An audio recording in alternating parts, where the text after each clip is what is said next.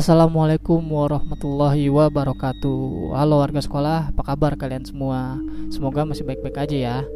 Di kelas sekolah horor kita kali ini masih melanjutkan cerita tentang gantung diri bagian kedua. Dan cerita kali ini masih dibawakan langsung oleh pemilik cerita, yaitu @Nazulfa_. Jangan lupa di follow akun Twitternya ya. Sebelum kalian mendengarkan cerita ini, Capsek akan berterima kasih untuk like, share, dan komen kalian di video ini. Oke, tanpa panjang lebar, langsung saja. Saatnya kelas dimulai.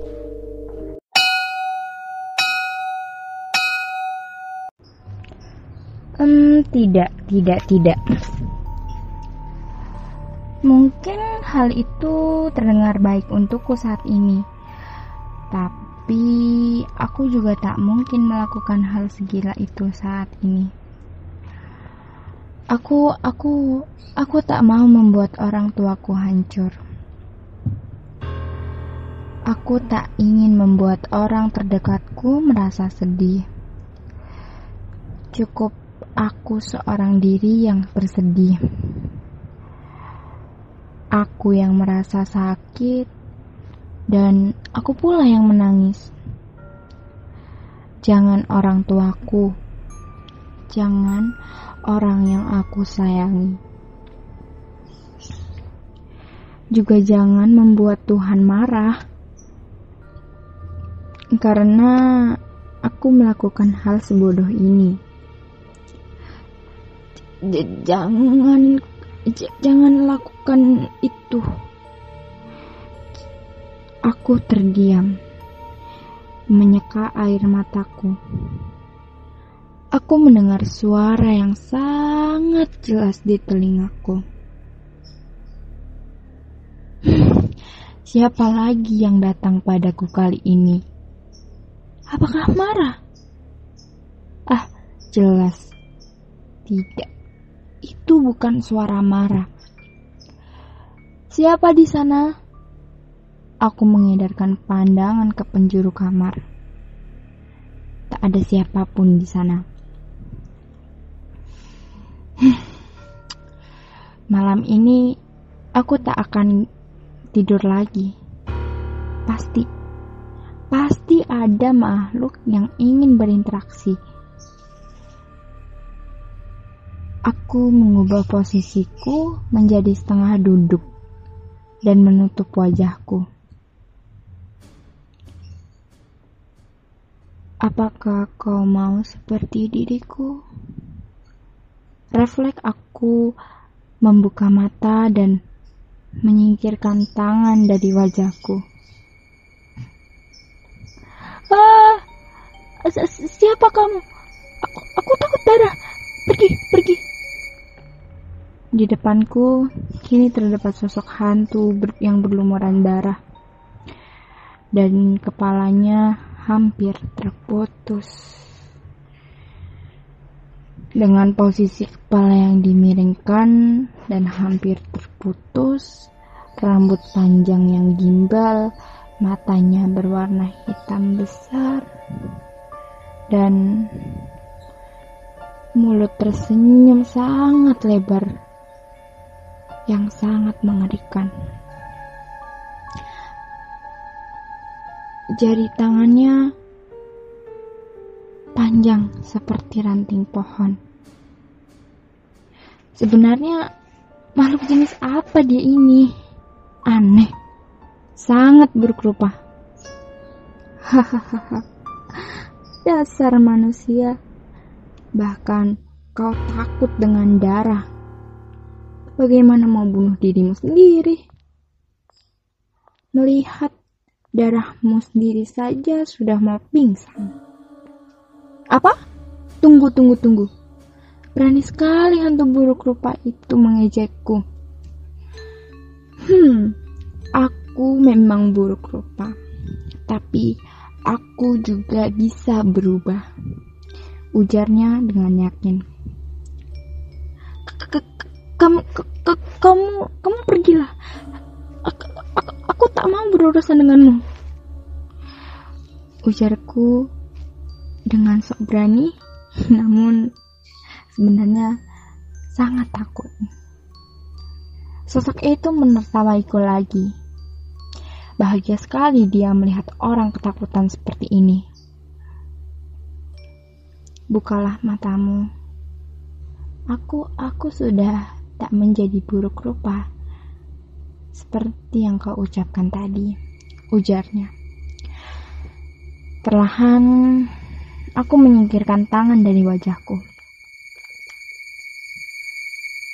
Aku pun membuka mataku. Baru kali ini ada hantu menyebalkan yang mengejekku seenak jidat. Tapi memang benar sih. Sekarang wujudnya tak menyeramkan. Tak terlalu cantik seperti marah. Namun aku rasa dia adalah warga pribumi pada masa lampau. Sosok itu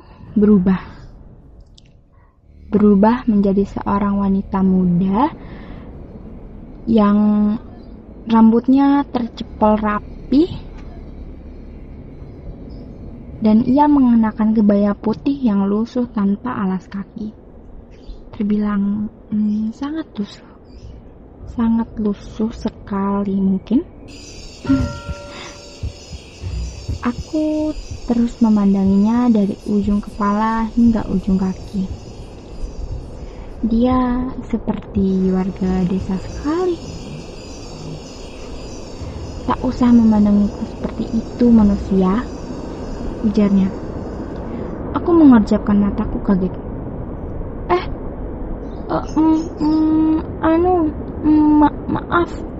Maaf tidak sopan. Nama ibu siapa? Tanyaku dengan berani. Aku Sumarni. Mereka biasa memanggilku Mbok Marni. Aku tersenyum dan memandang Mbok Marni secara seksama. Mbok Marni kok bisa sampai rumah Zia? Tanyaku. Tentu saja. Aku hanya ingin menyadarkanmu. Bunuh diri bukanlah ide yang bagus, jawabnya. Bagaimana kau tahu itu?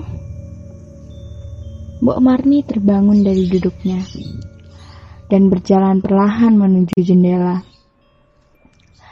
Dasar manusia. Tentu saja aku tahu. Apa? Kau tiada karena ulahmu sendiri? Atau bagaimana? Tanyaku, yang dihadiahi anggukan oleh Mbok Marni. Ia tersenyum tipis, lalu menunduk. Jelas. Mbok Marni terlihat sangat menyesali perbuatannya di masa lampau. Bayangannya tentang kebodohan Mbok Marni di masa lalu kini pun seolah menghiasi pikiranku. Mbok Marni yang dimanfaatkan oleh mereka. Mbok Marni yang kehilangan akal dan Mbok Marni yang berubah menjadi wanita jahat. Memang benar ya, jika ada orang yang mengatakan manusia memang mempunyai akal. Namun, manusia sangat kejam. Manusia hanya memikirkan dirinya sendiri. Dan manusia secara tidak sadar memperlakukan sesamanya seperti binatang. Bahkan lebih buruk dari binatang. Mbok, kenapa Mbok melakukan semua ini, Mbok? Tanyaku dengan hati-hati. Mbok Marni menghela nafas. Semua itu terjadi begitu saja. Terjadi karena kekejaman manusia. Dan aku terlalu lemah Aku hanya seorang budak. Aku seorang budak yang dimanfaatkan oleh sang majikan. Oke, jadi di part selanjutnya kita bakal lihat dari sisi Mbok Marni. Jadi ini ceritanya Mbok Marni. Flashback on. Kisah ini terjadi pada saat manusia tak mengenal belas kasihan, di mana manusia dikendalikan oleh nafsunya saja. Dan hiduplah seorang wanita cantik pribumi yang biasa dipanggil Marni. Marni, seorang warga pribumi yang menjadi kembang desa pada masanya. Marni yang dulu selalu ceria dan tak ada raut kesedihan di wajahnya.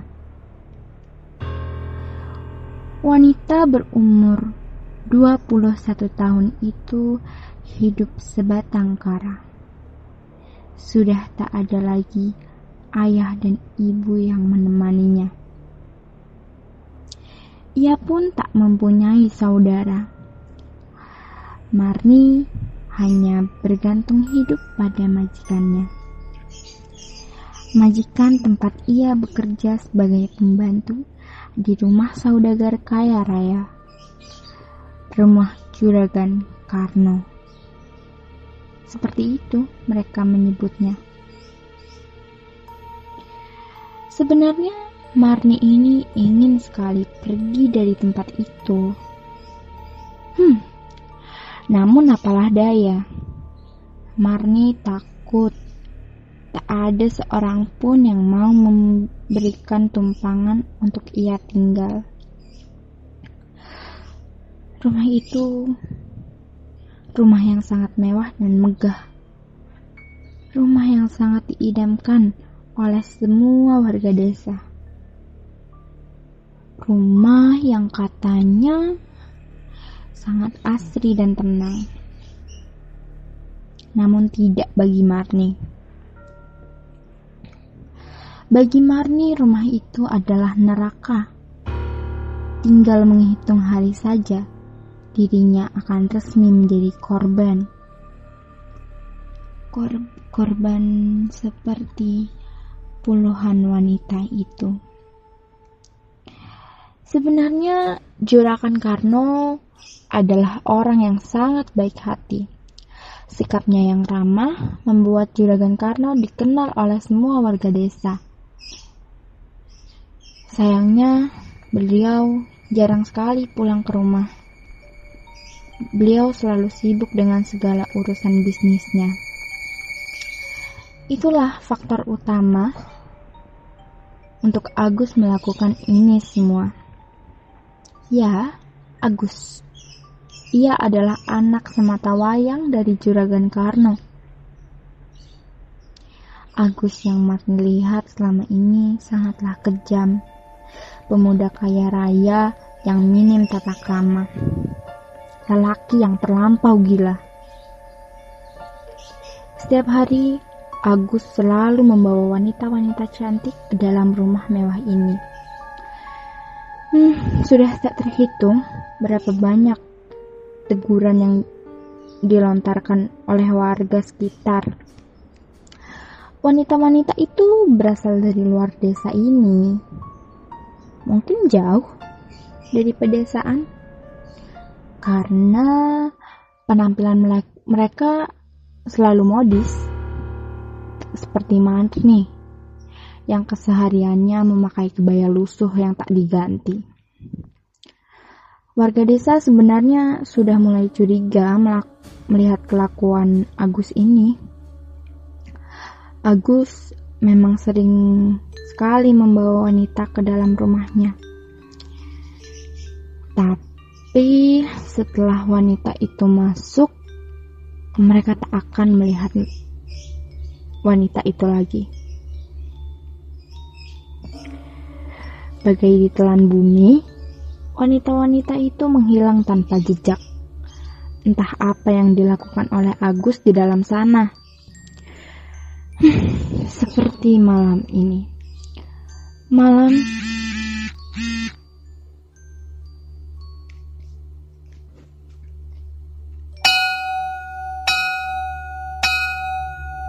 Itu dia cerita mengenai gantung diri bagian kedua. Gimana?